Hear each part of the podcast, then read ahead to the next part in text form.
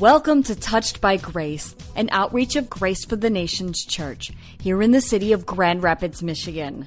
For more information, visit us on the web at gftnc.org. And now, here's Touched by Grace. I would like to talk to you today for a few moments about retaining revelation. Retaining revelation. How do you retain revelation? Also, I'll, I'll, talk to another group of people because some people um, don't have much to retain, and then others have revelation. And I'm, I'm, not being funny, I'm being straightforward. If you're brand new to Christ, new to the body, new to this type of environment, you may not have a whole lot, but today you're going to get something. So we're going to talk about retaining revelation.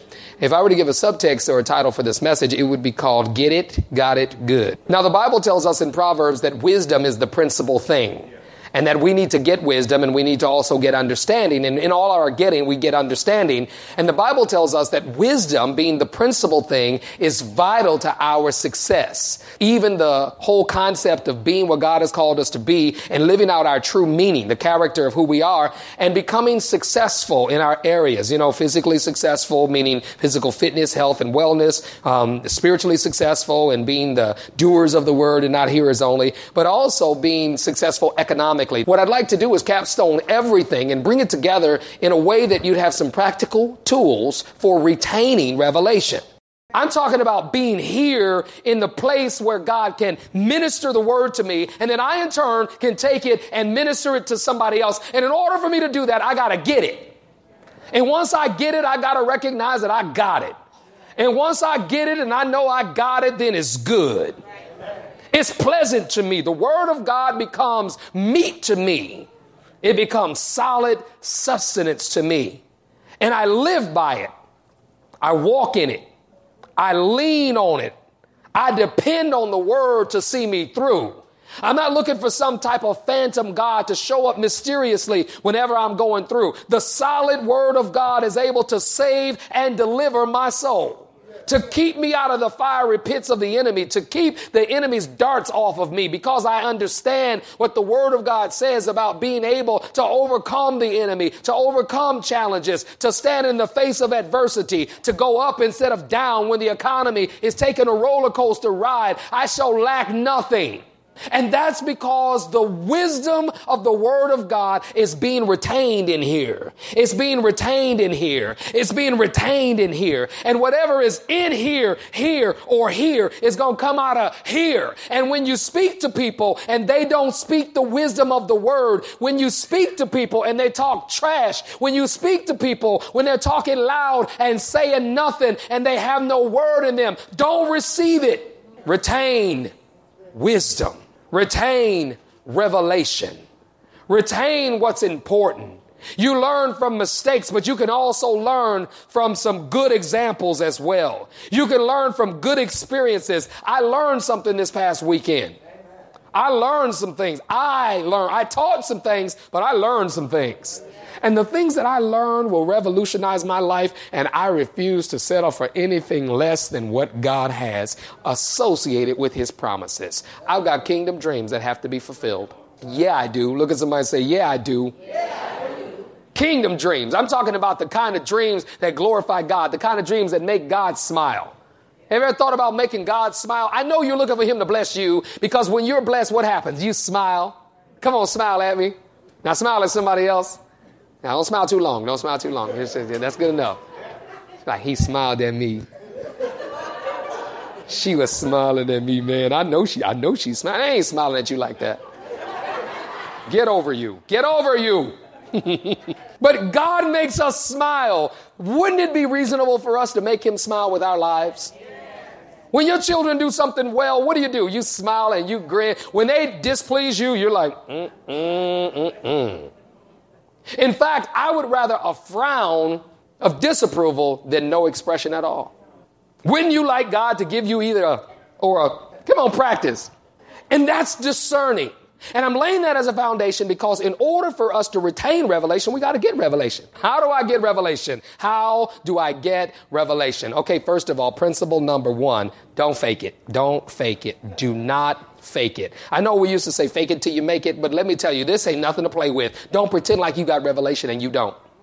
Because guess what? We're going to know. God knows already. First of all, He already knows. The Holy Ghost knows the thoughts and the intent of our heart. He's a discerner, so He knows whether you got it or not. But don't fake it. And the reason why I say don't fake it, because when we fake it, what happens is that we make a fool out of ourselves. We make a fool out of ourselves and we just pretend like we all with it and we just going along with the flow and we all just kind of rustle ourselves and rush into the presence of the Lord. And, and God is like, who's that? Who's that? Who is that? Oh, oh yeah, that's right. I remember him. I remember him. It was what, about six weeks ago that he came into the presence. I'm not talking about coming to church. I'm talking about coming into the presence. So don't fake it. Don't fake it because what happens is that when we fake it, we deceive ourselves into believing, we deceive ourselves into believing that we just as good as somebody else.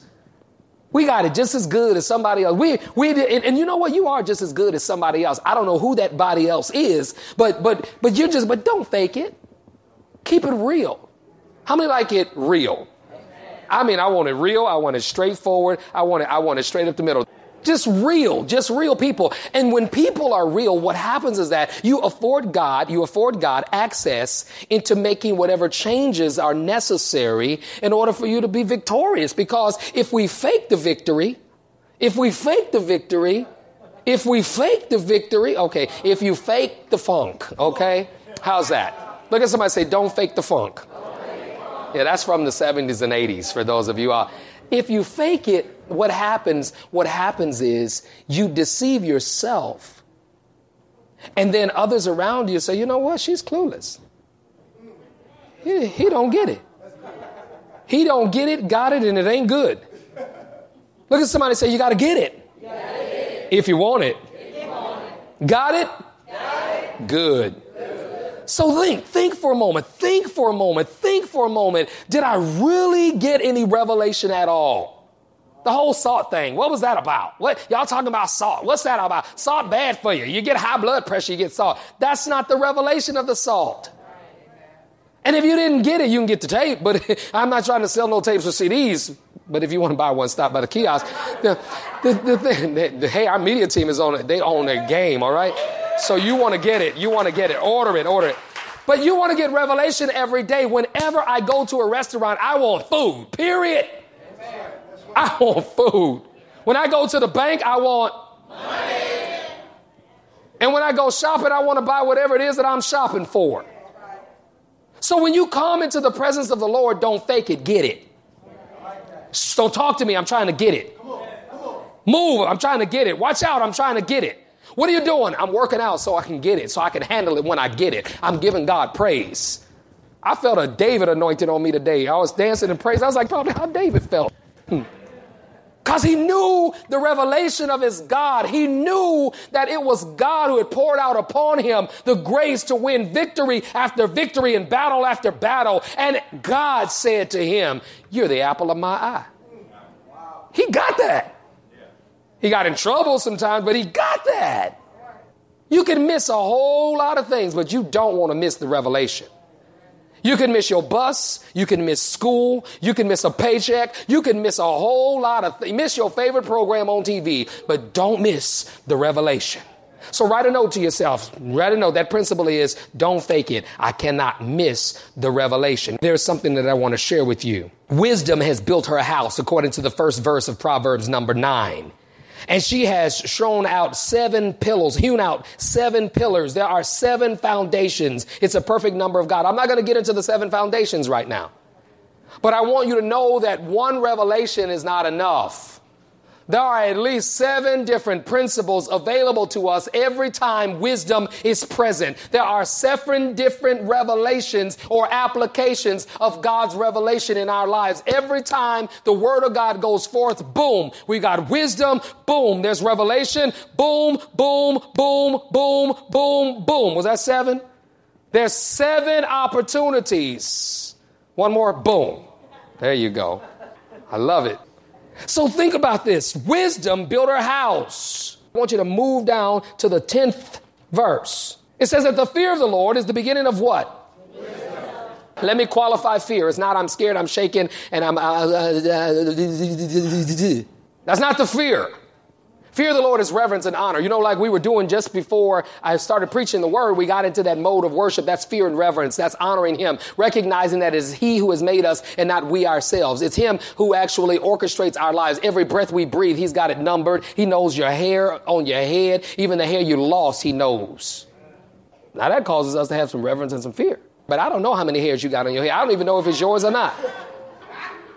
Got to keep it light. This is just, this is, I got to keep it light. Now think about this. Think about this. Think about, if God already knows, then we should reverence him and we should fear him. And if you ever want to know how a thing functions, you ask the creator of a thing. So you go to God and say, well, how do I walk in this wisdom, God? How do I deal with this? It says something to us here. It says something about wisdom that I think is very important, is very significant. It says that the reverent, and I'm reading in an amplified version, the reverent and worshipful fear of the Lord is the beginning, which is the chief or the choice part of wisdom. And the knowledge of the Holy One is insight and understanding. Insight and understanding. Insight would be the revelation that you get by being associated or a part of. You know, there's insight. There's insight. Whenever you want to work for a company, you go and you research the company, you get insights into the company so that when you go and, and they ask you questions, you can impress them with your insightful revelation young brother was going to interview for a job and uh, he stopped by the church and i gave him a letter of reference and um, i said are you ready he says i'm ready yeah i'm ready he says i went and researched the company i looked up their mission statement and everything that's called insight insight how are you going to be a part of this body of christ if you have no insight if you don't know what's going on, you can blame other people, and I'm going to talk to you about that in just a second. We can blame others and we can say, Well, I don't know. I didn't know what's going on. They didn't tell me. They didn't tell me. They didn't tell me. Oh, it's available, but you didn't get the insight. We need the insight of God. Look at somebody say, I need insight. I, need insight. I gotta get insight. Which means that I gotta go deeper. I gotta take a Wednesday class. I gotta show up at Bible study. I gotta definitely be a part of something, what's going on at nine o'clock. I gotta get insight. I need some background information on this stuff in the Bible. Kingdom University might help me out. I just need to know more in order to do more because when I know better, I do better. And if I knew then what I know now, I probably wouldn't have made some of the mistakes that I made. I wouldn't trade my life for the world. All the experiences, the ups, the downs, the good, the bad, the ugly, everything. It goes into making me who I am. But if I had a little bit more wisdom, if I had a little bit more knowledge, if I had a little bit more understanding, I probably wouldn't have said some of the things I said. I wouldn't have done some of the things that I did. I would have achieved, I would have actually taken advantage of some of the opportunities that were available to me when they were presented. So let's look at this wisdom thing. This wisdom thing really gets to me because if you ever study wisdom, it will open up your eyes. Go to chapter 10. 10 and 10.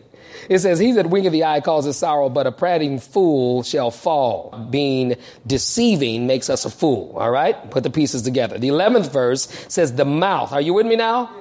The mouth of a righteous man is a well of life, but the violent, or but violence covered the mouth of the wicked. It goes on to say what? Hatred, but 13. Okay, keep going. Now 14.